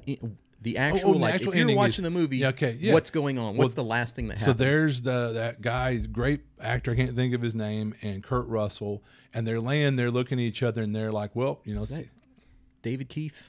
Does that sound right? it Keith might David? be, David yeah, Keith? because isn't he the same one that's in uh, They Live? You know, where he's like, just put the damn glasses on. He's like, I will not. I will fight you and punch you and kick you before I'll put those glasses on. Yeah, because I said not because John Carpenter does that too. So uh, John Carpenter apparently likes him, which he is a great actor and he's got a great voice. Um, because I think he's done some voice acting in recent years. Giles. Childs, yeah, but it's or no, Charles was the other guy that worked that worked in the kitchen, I think. Maybe. Yeah, but anyway, but. I can't think of his character's name, sadly. But uh, but Kurt Russell and him are sitting there at the end, and the light fades where the place is burning around them, and you know the rescue people are going to be coming, but it's going to be another month or something. Like who's going to be here alive, or we'll just if they're both humans, you know they're both about to freeze to death, and that's the end of it. No one will ever know. Oops, you know, or but yeah, it just fades to black. So you, right. they leave it open for you to decide how it Put a button in that. Yeah. Because when I saw the movie originally, it was like the ABC Sunday movie. Mm-hmm. And they edited it in on TV Oh. a scene where the dog runs out to the helicopter. Like the team, there's finally a team coming in or whatever, Uh-huh. and that dog is still alive and runs out to the helicopter. Oh, crap. Well, then you know that's it. Yeah. yeah. yeah. I but mean, then I was like, I was watching it again, and I, I don't know how many times I've seen the movie, plenty. Sure. But this just seemed to be the first time where I was thinking about it. I was like, where's the ending with the dog? yeah. Well, apparently that ending only happens in the TV movie edition. Interesting. And that's something that I think they added on to make it more clear, to make it obvious to you or whatever. It's like, uh-huh. here's an ending. There's no mystery anymore. Which I hate that because I love when you, you can leave it open to decide that you know what I want to think they're both human and they're both going to you know die here, which is a shame. But that's the end of this thing until you know. But I like that one too, where the where you're like, what all the stuff that they did didn't really matter yeah, because life finds a way. Yeah. that dog was still getting out. yeah, and it's like where has the dog been that whole time? Oh But well. back to the actual ending. yeah, yeah, yeah, MacReady has been making these Molotov cocktails the whole time. yeah. So then he hands the one over to the other character, Uh-huh. and he takes a drink out of it. Uh-huh. What's Molotov cocktail? Yeah, that's So it's got to be an alien. yeah.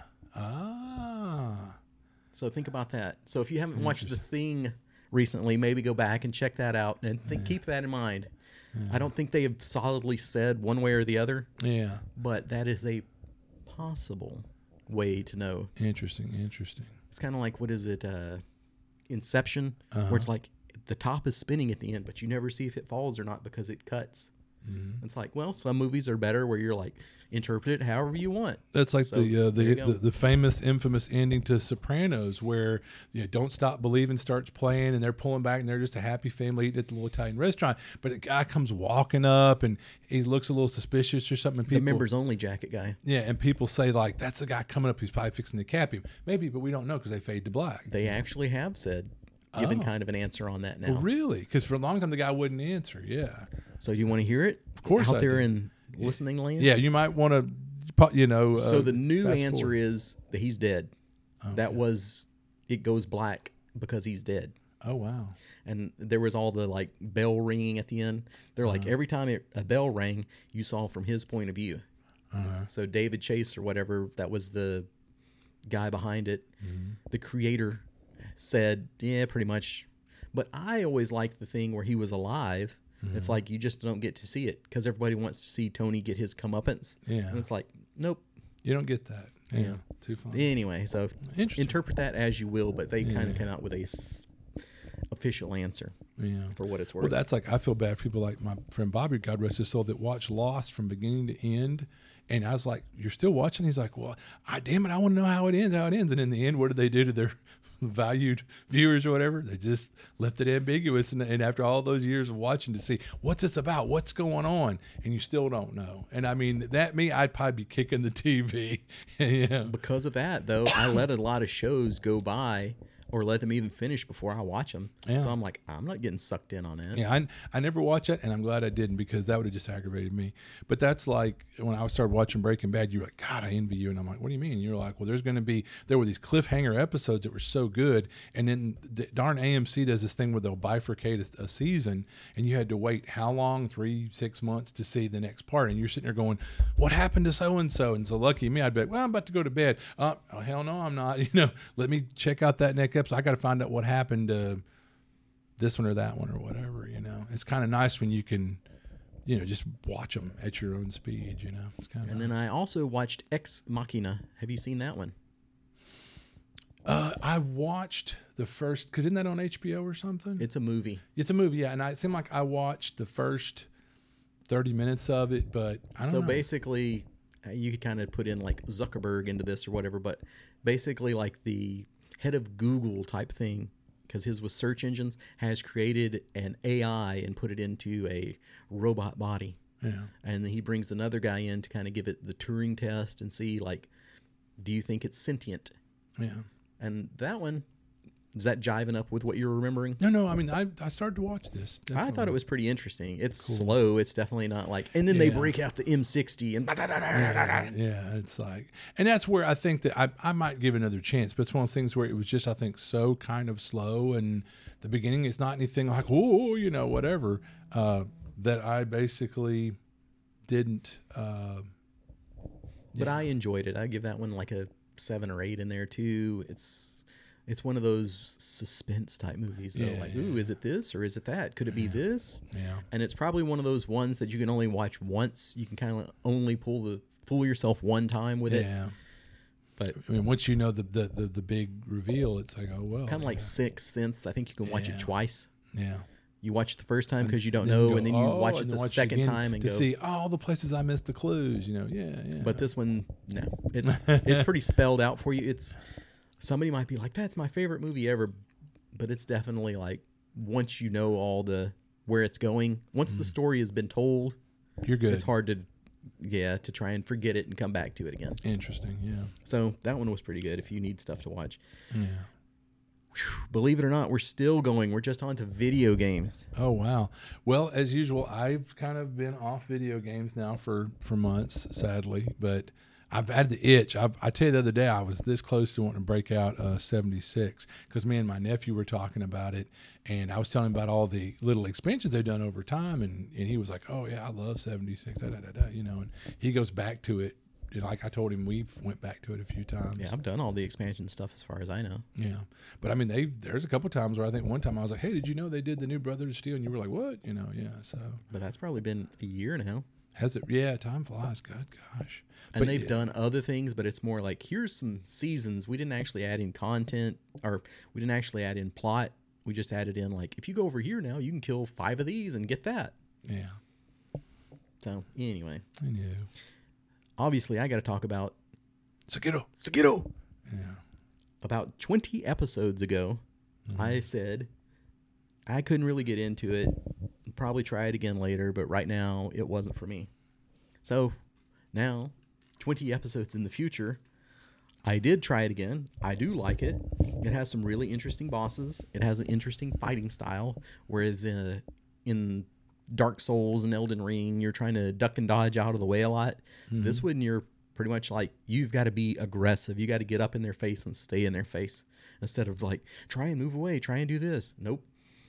Attack, attack, attack, deflect, deflect, deflect, attack, attack, attack. So, but you got to be in there for the whole thing. Uh, a really good story, maybe one of the best stories out of those games. Really? Which, in a way, doesn't say that much yeah, because there's because those games story don't. to this. So this one's definitely got the most Story. point A to B. Here is the story. Here's what's going on. oh wow, So there is a little prince in feudal Japan who has the power of immortality in his blood. Mm-hmm. You are his shinobi. Mm-hmm. And so he, he gives you the power of his blood so that you're sort of immortal along the mm-hmm. same lines as like Dark Souls. You get killed and you get back up. But you've lost your stuff, or you've got to start back at a checkpoint, and all the enemies are back. So that's not the Typical- greatest immortality. T- typical Dark Souls uh, type thing. You know, Yeah. start back at a checkpoint. One thing that I really liked about it, though, was that at the very beginning, in typical FromSoft games, you've got to die. The, the, the first boss that you come across or whatever pr- usually kills you. Yeah, Like I'm trying to think, what is it in uh, Elden Ring, the Grafted Scion or yeah. That weird crab creature thing comes and beats the living crap out of you. yeah, some boss is going to kill you to unlock the death mechanic. Yeah, So, one of the main bosses, uh, one of the main protagonists through the story, that's mm-hmm. the one that kills you at the beginning. Oh wow. You then, in the middle of the game, fight him again. So at the mm-hmm. beginning, he's impossible. He's just mm-hmm. way, way, way beyond you. In the middle of the game, he's challenging, mm-hmm. but you can beat him to. Conti- that's how you've got to beat him to continue the game. Mm-hmm. So he's there, and he's really a hard boss and a fun boss. At the very end, He's part of the last boss that you fight, and he's mm-hmm. just a speed bump. You just smoke him, Wow. and he's he's designed like that though. It's, it's not just like you've progressed in your abilities and your gear and your plays should be up to par that that's you finally can beat him. No, they actually made him like just Yeah. a chump. Well, but I mean that still ties into it. Yeah. He's still a threat, but to show you how much You- you have improved, Proved- Yeah. then yeah, he's a little bit more watered down in areas. Mm-hmm. So I was like, that's great. That's one of the fantastic things if you could do that in an RPG. Yeah. But players don't want enemies to get away. Right. And, you know, if you're like, and that mm-hmm. guy gets runs away at the end, they'd be like, oh yeah. "You're the worst." yeah, I've had I've have run adventures that were written. It wasn't my writing. Where like the bad guy's supposed to have an opportunity to get away. Players hate that crap, and it's a shame because yeah, when you get when they did get to fight him later though, oh, it tastes like sweet candy in their mouth because they're like, wow, I finally got to put that jerk down. I'm like, see, isn't that great? But boy, yeah, players get pissed. I had a player one time that pretty much just crapped all over the campaign, just wrecked the campaign because he was just so pissed off that I let a bad guy get away. And I'm like, good lord! And it wasn't like I did something like just uh, he just disappears. I mean, you know, it was a thing where he had a chance maybe to try to catch him, but it got away. Man, I mean, it went off. It went bad. So But yeah, as a storytelling device, yeah, I think that's it's- great. It could be really cool, and Yeah. it is very, very well done in Sekiro. Where when I get to, you get to fight him at the end, and you're like, I am freaking smoking this guy. yeah. It's just, and they go through and they kind of illustrate that. Like at, at the very first battle, you haven't been fighting lately, so he, when he goes to reach for his sword, he misses. He kind of has to, you know, kind of like the old samurai thing where he just whoosh, Yeah. reaches down and whips out his sword. Uh-huh. This one he kind of misses a person, has to look and find where it is to draw his sword. Mhm. And then the second time, he gets it and has to kind of do it in two motions in that second battle. But at the in the last battle, he just he's just like whatever, man. I'm here to kick all of the ass. He just draws it in that smooth, clean one motion that you expect, Mhm. and then you just knock the poop out of that boss, just to show you how far you've come, how much you've improved. And it was like that, just freaking so well done. That's cool. So, if you like all these FromSoft games, you still might not like this one. It's Be- very different It- fighting style. People, yeah, the people like that's one thing. I'm that, one of the reasons I didn't connect that well with the game at first because I like generally more of a in your face kind of a, a play style, and so all that dodging and ducking and rolling's like ugh. But you know, I might like this one after all. So, especially it sounds really well done. so, it, a really fun story. The basic storyline is um, the kid has the power of immortality that he can grant to other people. Oh wow. So, of course, people want it. Mm-hmm. And at this time, Ashina, which is the, I'm trying to think like province or territory that they're in, the state is being attacked by uh, basically the state of Japan as they're trying to do the unification feudal Japan. Mm-hmm. So, all that's going on. They're getting invaded. So, the rulers definitely are like, we need the power of immortality. That's the only way we're going to be able to turn them back. We're one tiny state against the country. So, the uh, kid who has the immortality powers is like, no, this is wrong. Nobody should have this power. It it always corrupts people. Yeah. And there is actually another case of it where somebody's had it and been corrupted and basically turned into a demon.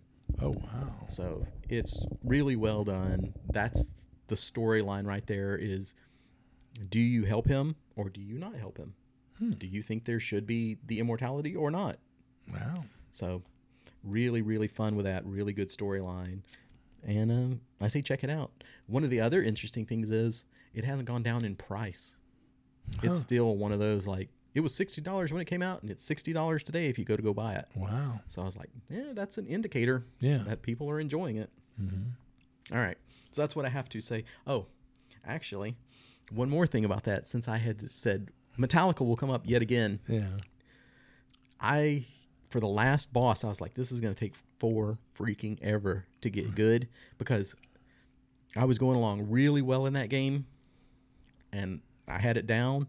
And then somebody gave me COVID and I couldn't play for two weeks.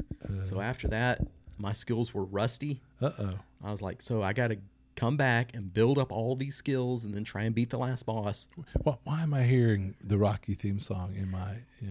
or I can do the good old bait out a jump, hit him, bait out a jump, hit him. It's going to take forever, but it will work. Mm-hmm. So that's how I did. That's how I do. And I listened to Metallica, starting with Kill 'Em All mm-hmm. and going forward to like which album is next. Da, da, da. Well, I would have already known, but I definitely know right now. I went from Kill 'Em All till the middle of Load, Wow. which what is that? The sixth album, maybe? Yeah, wow. Which one had give me fuel, give me fire, give me that which I desire? That may be Reload. Yeah. I won't swear to it because I, I definitely when it when you get past the Black album, Uh-huh. I'm done. I was done with them at the Black album, Yeah, yeah. and I was like, will I be able to beat this before I get into the stuff for that I'll really hate? Uh, it's stupid. So- they sold out. I think it took about five and a half hours or something just fighting that boss Wow. over a period of days, of course. Jeez, but I love the story because I've I've experienced that where you said like you were like frustrated, you, you couldn't beat him, you went to bed, you woke up the next morning, you know, refreshed, relaxed, you you went and you like beat them just like that. And that's what I did this time too. Yeah, Because, you know, you got to program yourself overnight.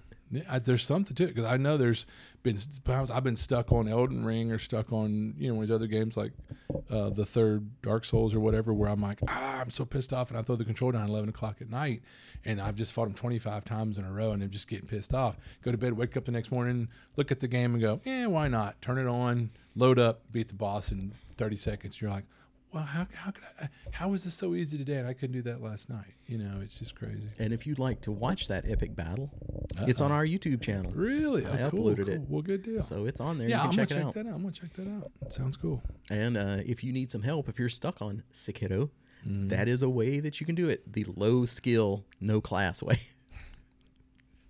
Takes longer, but it is it's the safer method. I had no healing left at the end. Wow. I was like, oh crap. If he hits me one more time, it's over with. And I probably needed at least five more hits on him. Wow, And yeah, lucky, lucky. you got it. All right.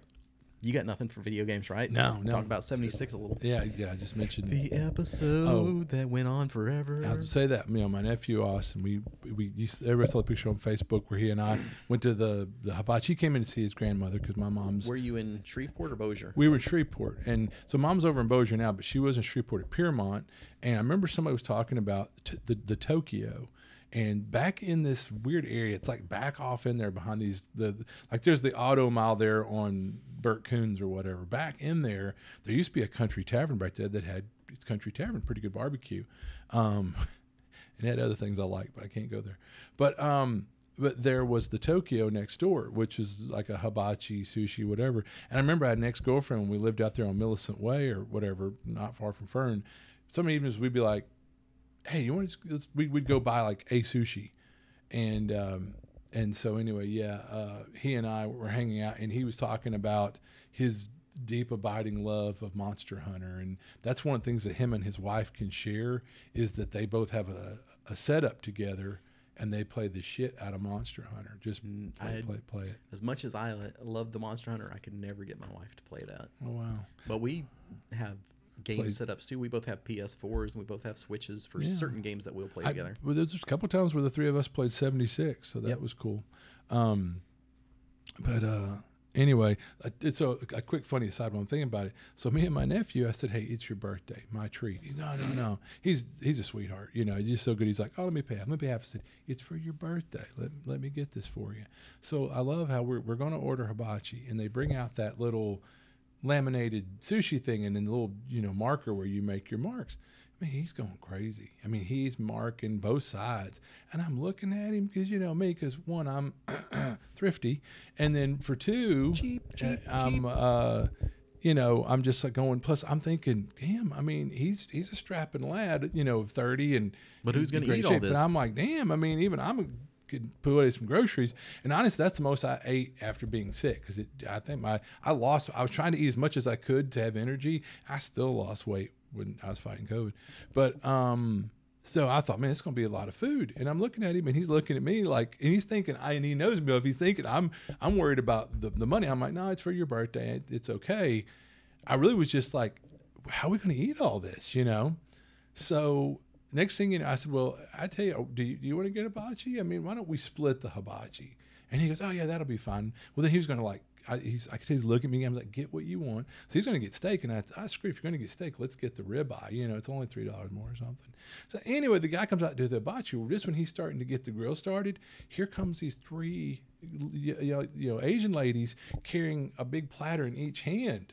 And he looks at me like, "What have we done?" I said, "This was you, son." You know, and so I guess he's from Dallas, and there, if you order sushi, you know Oh, they he's thinking it. by the piece And so- instead of like by the roll. Yeah, and so I guess he was telling me there, like if you ordered the crunchy roll, you know how they're usually cut in, we'll call it a disc. You maybe get four of those discs, like they're real Chinsley with it, and they charge you. here. Yeah, and here, yeah, this big old fat boys, you know, Louisiana, you know, whatever over there. I mean, it's it's like eight of those discs a piece, and he ordered like six different ones. So yeah, I mean, I'm eating them and he's eating them, and finally I'm kind of miserable. And here comes the hibachi. He didn't even touch his, but I said, take it home to Gabby. That's his wife, and you, and y'all eat like kings and queens for a couple of days. So yeah, we had, but it was really good. I mean, it was delicious, and uh, I'm normally not big on some of that stuff, you know, but uh, the sashimi, so to speak, the stuff that's not really cooked. Like I like my favorite one, of course, was one where it's you know lightly tempered and flash fried, so it's got you know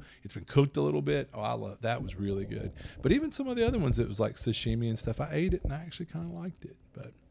Anyway, but yeah, it was just funny. Sorry, then that he, he had, we had a crap ton of food because he was like, "Well, I didn't realize it'd be this much." And I went, "Yeah, I did," and I was wondering what you were doing. Yeah, I was like, have you eaten sushi before? but I mean, apparently in Dallas they must be really just cheap with the portions or something, you know. And I was like, oh no, son, you about to? I mean, it was eight and twelve of those. That's why I say, and I told him that story, but apparently he wasn't paying attention. That me and this girlfriend would go, and what do we want for dinner? We'll eat a little light. We would go order one sushi a piece, you know, because it's eight of those. Di- I mean, yeah, you could fill up on one, you know, not baker's dozen or whatever. Anyway, I thought it was a Oh, funny yeah. story. Yeah, That's pretty So, crazy. yeah, yeah, yeah, It's cray cray. yeah. Anyway, So when you're in uh, Bossier, I like the old Kobe's. oh yeah, Kobe's is good. That's where we used to go to I like the Kobe's. with the train track right next to it to Yeah. add to the ambiance. Absolutely. I am so popular today. Well, when you do a five hour True. podcast, Yeah. Well, and it sounds like you said we, we might try to double up and do another one next week or something. yeah, we're gonna try and hit you guys with another one. But the good thing is this, this has been like three weeks worth of pop culture stuff. So if you don't like that, it'll be a lot shorter next Mm-hmm. be time. shorter. Yeah. And if you don't like that, by the way, tell us and we'll wrap that up. Yeah. Yeah. Yeah. Let us know what you like, what you don't like. You know, we love the anecdotes. We don't like the anecdotes, whatever. Just just tell me if you like it or not. I don't want to know why, you know, or tell me why you liked or didn't The like pop culture thing, though, interestingly enough, I can tell you started because of the COVID. Oh, oh, you Oh. didn't know? No. Because at the time of the COVID, Uh-huh. time of the COVID, when that started, we were like, "Hey, you're all locked in your house for a while. Here's some stuff that we've been watching and reading, and if you need something to watch or read, here's some recommendations." That's right. So yeah. that's when this came online, and if it's time to ditch that feature, Oh, we can. Yeah, but that's become such a integral Beloved. part. Yeah, it seems like. Yeah, but let us know what you think. Sound off on Facebook or on SoundCloud. You can you can comment on a given feed or whatever, or send us a email at No class RPG podcast at Gmail. gmail dot com. com dot org That's dot right. mil. Yeah, yeah. All right. And definitely, please, like we always say, it sure is nice when other people promote us so we don't have to. So, you know, like and share and tell your friends and whatever. Please and thank you. Send money. Yeah. This is where we would usually do the RPG update, but I don't have much of one because I was going to run some games at uh, Dragon's Nest Grand Opening, Mm-hmm. but somebody gave me COVID and then I wasn't able to do it. Yep. I was looking forward to running games too. And but tonight I'm going up for board game night, Mm-hmm. which should be fun. And I haven't been to Dragon's Nest in three weeks a month, Yeah. and I'm really looking forward to getting back up there. I miss those guys. Yeah, they're good people. And did you ever try out uh, the Zombicide that I loaned you to try out? Okay. Nope. But yeah, I pretty much figure it's mine now. Part of my COVID compensation. Well, I'll need to give you the uh, the uh, uh, Bells and whistles. yeah, I was gonna say who's the guy from uh, oh yeah, call me Snake, Snake Plissken from Escape from New York. I heard he was in the thing too. Yeah, yeah, wasn't that cool? Yeah, I laughed when we were playing uh, uh, Outpost 13. He was like, "Well, I got to be, you know, I get to be MacReady," and everyone's like, "All right, yeah." I don't. I think I got him by random draw. I wanted. I. You tell your version and I'll tell my version. right, right. Right. I definitely wanted to me, be MacReady, and I don't know if we said, yeah, if you want to be whomever, you can be whomever, or we'll give it to you to shut you up. Yeah, But that was playing the game, the board game. that's basically the thing, but it's called Outpost 13, I guess, for some reason. Yeah. But I was like, well, I'm MacReady, so I'm a human. We know I'm a human. I have to be. I'm MacReady, and Yeah, I was a human the yeah, whole time. Yeah, I laughed. You know, the line from the movie, like, "Here, let me show you what I already know." Eddie Eddie was playing that up, It's- which was fun. It was part of the fun, and luckily he never went. I think initially Sean was the one of the things, and God bless He Sean. got shut down He so he fast. has no poker face. I mean, We immediately we knew. immediately knew he was. He had so many tells, and then then there's a deal where halfway through the game, a second person gets infected, and I think that was me, but nobody. I don't think anybody knew. Yeah, we did. No, no, no. Because Gary was playing too, right? It was me, you, Double Gary, R. Cody, and Robert. Uh, no, not Robertson, but Sean. I can't think of Sean's last name. Reynolds. Uh, Sean. Anyway, Sean was here for the first bit, and then he had to leave about the time the food was ready, and we were watching movies. But Gary has known you shit, since I was 700 years, in kindergarten, and yeah. I've known you, Uh, over a decade now. yeah, and people will comment on the psychic abilities that we have. Uh, yeah. Like we can watch you guys play at a table, and you'll be sitting on opposite sides of the table, or opposite ends of the table, Yeah. and be like, okay, the plan is wink, wink, double wink. Yeah, oh, I okay. mean- I mean, yeah, we we ha- we've got our facial innuendo down. I mean, yeah, we can we can have a conversation without saying a word. Yeah, but I mean, I mean, it wasn't like with Sean. God bless him. Everyone knew immediately. Immediately, yeah. Me. I think y'all were like looking at me and going, "Are you?" but you know, luckily, yeah. I had double R here, yeah. so he'd look at you, and I'd look at you, and we both could confirm. We'd be like, "It's him, right?" And it's like, "Yep." But you had to you had to ask, you had to confirm. So I'll give me a little, something there. Oh But yeah, yeah. But- Sean's but- was awful. yeah, it was he- very unfortunate for definitely, him. I, I would love to play you know poker for money with Sean because yeah, you would know if he had a good hand or not. But uh, but Sean's a great guy. But just it's funny that yeah, uh, in, in that regard, I mean, he's probably the guy that can't tell a lie, which is a good thing too. But anyway, but yeah, gosh, here we go again. We're back on a tangent, but which you guys love. You've told us you've outpoured your letters, your phone calls. You just love these little tangents. Yeah. Anyway, but it's it's fun to get. It's, I haven't had a chance to talk to Ed, my bud, you know, in over a month, and And like we say, it's like you're sitting at the table with us. Yeah, So yeah. you get to hear all these little dumb diversions and stuff that other classier professional podcasts might cut out. Not us. Yeah, you yeah, get to hear it all. I just bell, yeah. Unfiltered. What what is it? Uh, Murder attempts and all. warts and all. I'm never gonna live this down. No, definitely not. Anyway, all right. So uh, let, let us know what you think. Are finally on to the topic. Oh, that's right. We're, oh, we're not even done yet. I thought we were wrapping up. Okay, that's right. Topic. okay, let's hear it. What's the topic? Since it was one I came up with. The topic, as selected by Matt, is expectations versus reality. like Expectations you versus reality. expected this podcast to be over about 30 minutes ago. But Exactly. the reality is, yeah, here we go. Here we go, killing again. you missed us. Now, I, I, I hope we, we have enough memory. Um, talking about COVID brain. So I had there's a private group that me and Eddie and Gary and Cody are part of. It's called the Four Horsemen. When it's not being called uh, two Elden Lords and friends or one uh, Shinobi or whatever. One And- Shinobi Master. yeah, and, and three other dudes or whatever. But anyway, the name of the group, Eddie has a lot of fun changing it periodically for different reasons. Um, I posted a cartoon and it shows this. Yeah, see, you're, you're laughing. I have no idea what it is, Yeah. but folks, you don't want to know what he Yeah, posts in that yeah, yeah, group. yeah. We, It's- we, we, that's it's where I- insanity. that's where I can post the really crazy stuff and really raunchy stuff that I couldn't post anywhere else. Because my my Facebook is PG thirteen. I do that because I've got a lot of different wonderful people that I'm Facebook friends with that some of them would not appreciate some of my dark humor.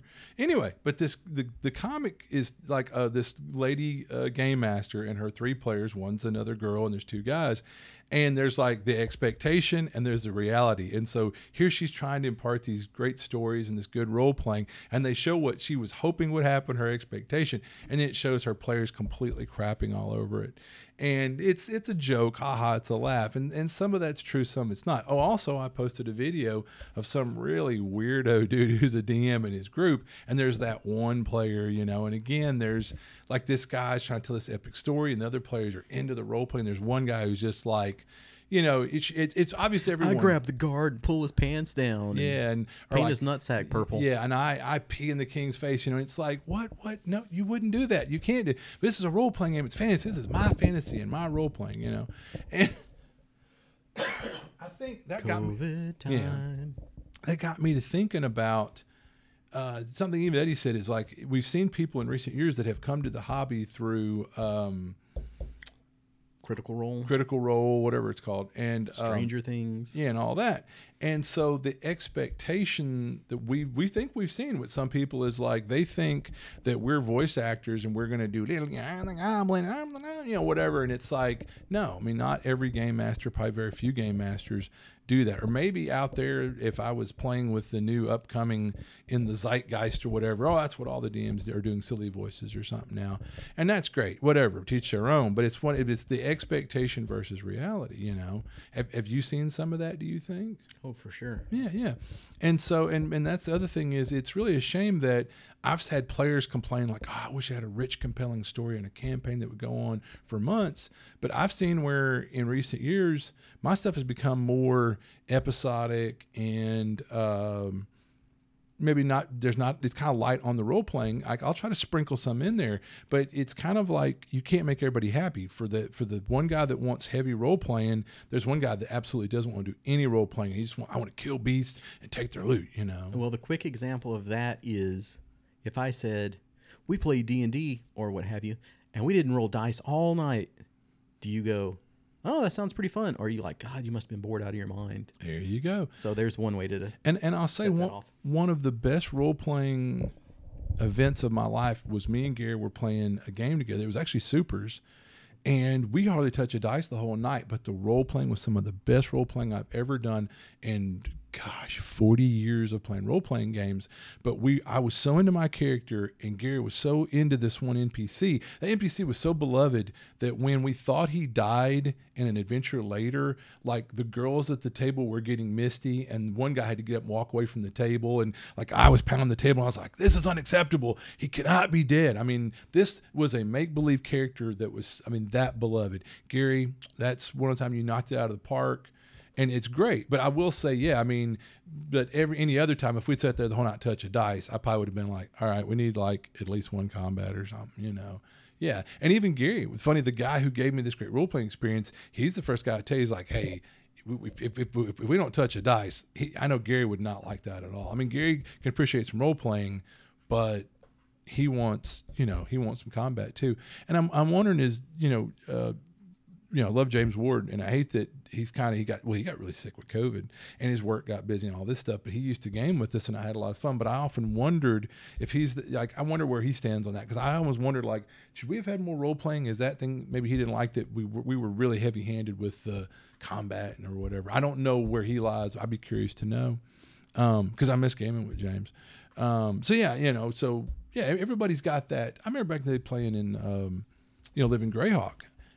I, when I would run games, I, I, when I had role playing, one of my old buddies, Phil Lawyer, again, God rest his soul, you he would get visibly uncomfortable with role playing. I mean, literally. And I thought, and it always boggled me. I would think, well, why would you come play role playing games if the concept of role playing is literally going to make you like physically uncomfortable? But then there's people that will tell you, well, it's it's dice rolling role playing, haha, roll. The one thing I will say along that, as sort of devil's advocate or what have you, whatever you will, as I've said that enough this podcast, Yeah. if you will, if you will, is when absolutely. no one at the table is really role playing. Mm-hmm. They're kind of like, my character does this, my character does that, blah blah Yeah. blah. Let, you know, here's all our heavy combat focused, Mm-hmm. and then the other one person at the table is like, and then Kachaka will do this, and he will take his pouch and he will sprinkle the dust upon the sand, and he raises up and dances around for ten minutes, and everybody's just like, dude, you're the only one at the table that is quote unquote role playing like this. You're far beyond everybody else. It'd be like the one person that shows up in costume, Yeah. where it's like, I dressed as the monk tonight. yeah, And you're like, what? yeah. So that's kind of like read the table. Mm-hmm. Fit, if it was all heavy role playing and you're the guy that's like, I roll and I hit and blah, blah, blah, that's next one, then you're the one that's out of place. Yeah, yeah. But you're equally out of place when you're the one person that's taking the role playing over the top, like you're in community theater or something. yeah, something. yeah, By what yon right? okay, guy. yeah. It's like this Just is tell me your attack roll. Yeah, that's like I'll say It's like I like a little light role playing, but it's like I've seen I've been in groups where it was like Shakespeare in the Park, you know, mm-hmm. and I'm like, and even I won't lie, was a little like at first I was like. I, it, it was it was outside my comfort level, but I eventually grew to be comfortable with it, and I enjoyed it. I had a lot of fun. So don't get me wrong. I played in some role playing heavy games, and I played in some where it didn't even it did not exist. It was not there. You're just showing up for the camaraderie, rolling some dice, killing beasties, taking their loot, whatever. And I think it's nice if you can find that middle ground. But it's kind of like Eddie said, you got to read your table, and that's once again, and we chime on that new hip concept. What you know what it's called, session zero, where you could kind of talk about where do we want to fall on the whole role playing thing, and you, you know, and a lot of people I don't address that, but it's not a bad idea.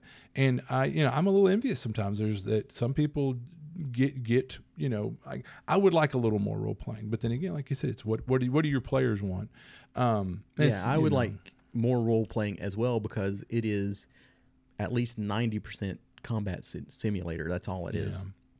and I will say it's one of the things that I've we we've doted on and it's maybe getting older or whatever it is but we where we came from back to our roots that the lighter r- the rules lighter games. Mm-hmm. And that's one thing I keep finding myself I really like them because one of the things I remember reading an article about a guy that said he ran this one campaign for some people in the world's most oldest popular game system. And really the campaign lasted for like a year because to be able to tell his story around the combats it took a year.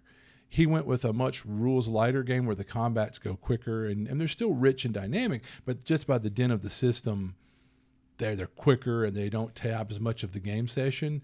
The guy ran the campaign with some other people like like the next year in this other game system. The campaign was over in eight months because literally some of these games. But that's just it. If you're like I don't want to have to do a lot of writing for this week's session, depending on what game you're running, you know, well we'll just have a lot of combats. Wink, wink. You know, there won't be any time for role playing. But if you want to do that, it's something you want to incorporate. That's where you can think about the game system even that you're running your adventure in. You know because there's more than one game system and there's a lot of good ones out there. Like dcc i've ran, been running a campaign for the the game club you know in dcc i remember because it was kind of for me it was a personal challenge. When i first got into dcc and anything i get into i want to research people were like you can't do a campaign in dcc it's only good for one-offs or the funnels or something like that. And i said i'm going to prove you wrong. And i ran a campaign here at the house for about was a year year and a half and it was an ongoing campaign in DCC, and we had a lot of fun with it. But I will say, we're finding that the farther you get into DCC, it gets it gets difficult to challenge the players. And I'd love to mm-hmm. hear people's input on that. That oh no, Matt, here's what you're doing wrong. But I've been running games for almost 40 years, and I figure I'd like to know. I would know what to do to accommodate for X, Y, Z. But but yeah, any any other thoughts on the whole expectation versus reality with games? Yeah, even with your session zero, people are gonna say, "I want this to be heavy role play." Then you're like, "All right." You have a session where you don't roll any dice, and people go, well, "What about the combat?" So I mean, even though people are going to tell you they want X, sometimes they're really want why. They, it's just cooler to say. Or maybe it's the peer pressure at the table where everybody's I want heavy role playing. They'll go, Yeah, me too. But maybe they really don't. They don't have the nerve to speak up. And you know, God bless people. But but that's the thing for years, and I had to learn that just in life that you know you and not everybody's like you and and so i mean it's interesting the dynamics of people's living their life experiences and where they came from and how they grew up in that in, in, in anything but definitely even in gaming is that you can see a real blend of on the spectrum of role playing to no role playing you could have say there's six points on that chart you could have a person at each point on that chart so it's kind of you can't please everybody and that's the tough thing is And they could all be at the same table yeah because how many people want to play D and D or role playing game in the first place? hmm yeah especially being out in the country. Uh-huh. It's like, okay, there are, say, 10 people in this whole little community that'll even touch the uh, multi sided dice. That, that was yeah. Growing up, shoot, man, just even finding someone who'd play uh, games was tough. And then some of those are going to be complete jerks where you're like, I don't ever want to be around this person. Yeah. So then you're down to say eight. Okay. Now, what do you eight guys want to play? I want to play supers. Well, we want to play traditional fantasy. Okay. Those guys are out. So now you're to fantasy. Now, how much role playing do you want? Yeah. So then you're scattered, and it's like, well, we either try and meet somewhere in the middle or we don't do this. Yeah, and well, and that's like all the jokes about D and D. You know, I mean, trying to get people together on the same date at the same time and to meet consistently, and and you know, and that's things when you were a kid it was hard enough, but as an adult, when people get sick or work or their kids or other obligations or hobbies or interests, it's it's tough getting people together. You know, It's going to be a lot of fun when we're in the nursing home absolutely, absolutely.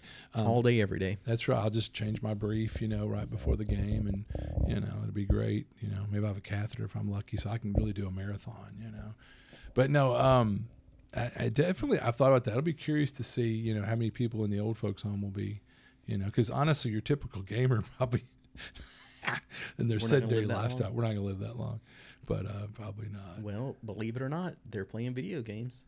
That's cool. So Yeah. Oh, I've heard about yeah some old people like there's what a, a, a what a Japanese granny that's one of these uh, Twitcher YouTube influencers. I mean, people are watching her play games, you know, or something. And I think your mom's even a good example. Um, Yeah. Isn't she big on the mobile games? which is the hilarious thing. When I was a kid, what's up with this D and D? And you're always playing these games, video games. Like you're wasting your time. And I love that. Like whenever I first got on Facebook, they used to have this stuff where like Sybil's playing Doc, Diner Dash, and you know she's trying to grant you three puppies and you know, to get you to play. And it's like Sybil's gifting you eight rubies or whatever. Like you know if you would if you would gift these things to other people on Facebook, you'd get more playtime or points of your own or whatever. And finally, I, there's a thing you can go into Facebook they added eventually because it's where you could block that crap. But I laugh, so I tease my mom every time I'd see her. She's like, "Hey, help me download this game on my iPad," and I'm like, "Is that all this iPad use? I think to play games on? Why are you wasting time on these games? So, you know, whatever." And every day in her little elder community, they have dominoes or they're playing beanbag or they're playing Bingo. yeah, or something. I mean, they're they're playing some sort of game. But I think that's great that these people are keeping mentally and physically active doing this stuff, and it's really awesome. But I laugh. This is the one that used to give me a hard time about why you playing all these games, and I'm thinking, all your her life is games now. That's all it is. Which I mean, I'm I'm grinning. I think that's wonderful. But it's the irony of it is delicious. But yeah. But yeah, so again, just what, what do you think about you know expectation versus reality, and and in our hobby, I guess you know is I'd love to hear what y'all have to think. But yeah, it's just um, How is your group? yeah, yeah. We're, How do your how, how do your expectations meet up? How do how do they align? Are you in a group where everybody wants to role play or everybody's combat focused? Yeah, are you over here going, man, I wish we had more role playing? Or you're like going, ugh, you know, whatever. And that's fine. There's no wrong answers here. That's what I was talked about. I used to kind of judge people and be like, oh, why don't why don't you like more of this or that that I like? But I realize now I respect the people that like, I don't want to role play or I want to, you know, do Shakespeare in the park. There's there's nothing wrong with that. My friend Ross, when I first came with him and his wife, they came from people that played uh, vampire and they practically larped. I mean, you know, I remember playing with them first time. I was kind of blown away because I mean that they were very heavy role playing, very comfortable with it. There's nothing, and that's great, you know, whatever. But it was just I wasn't used to that, you know. And I was like, whoa, but I got used to it, and I really enjoyed it. So I mean, yeah, there's no wrong answers, but let us let us know what you think. Yeah, just give us some answers. Yeah, that'd be great. All right, We said it at the same time, so I guess that means yeah, we're all out of hit points. by that clock on the wall, I can right. tell we've got COVID from Matt. Yeah. Get well soon. yeah.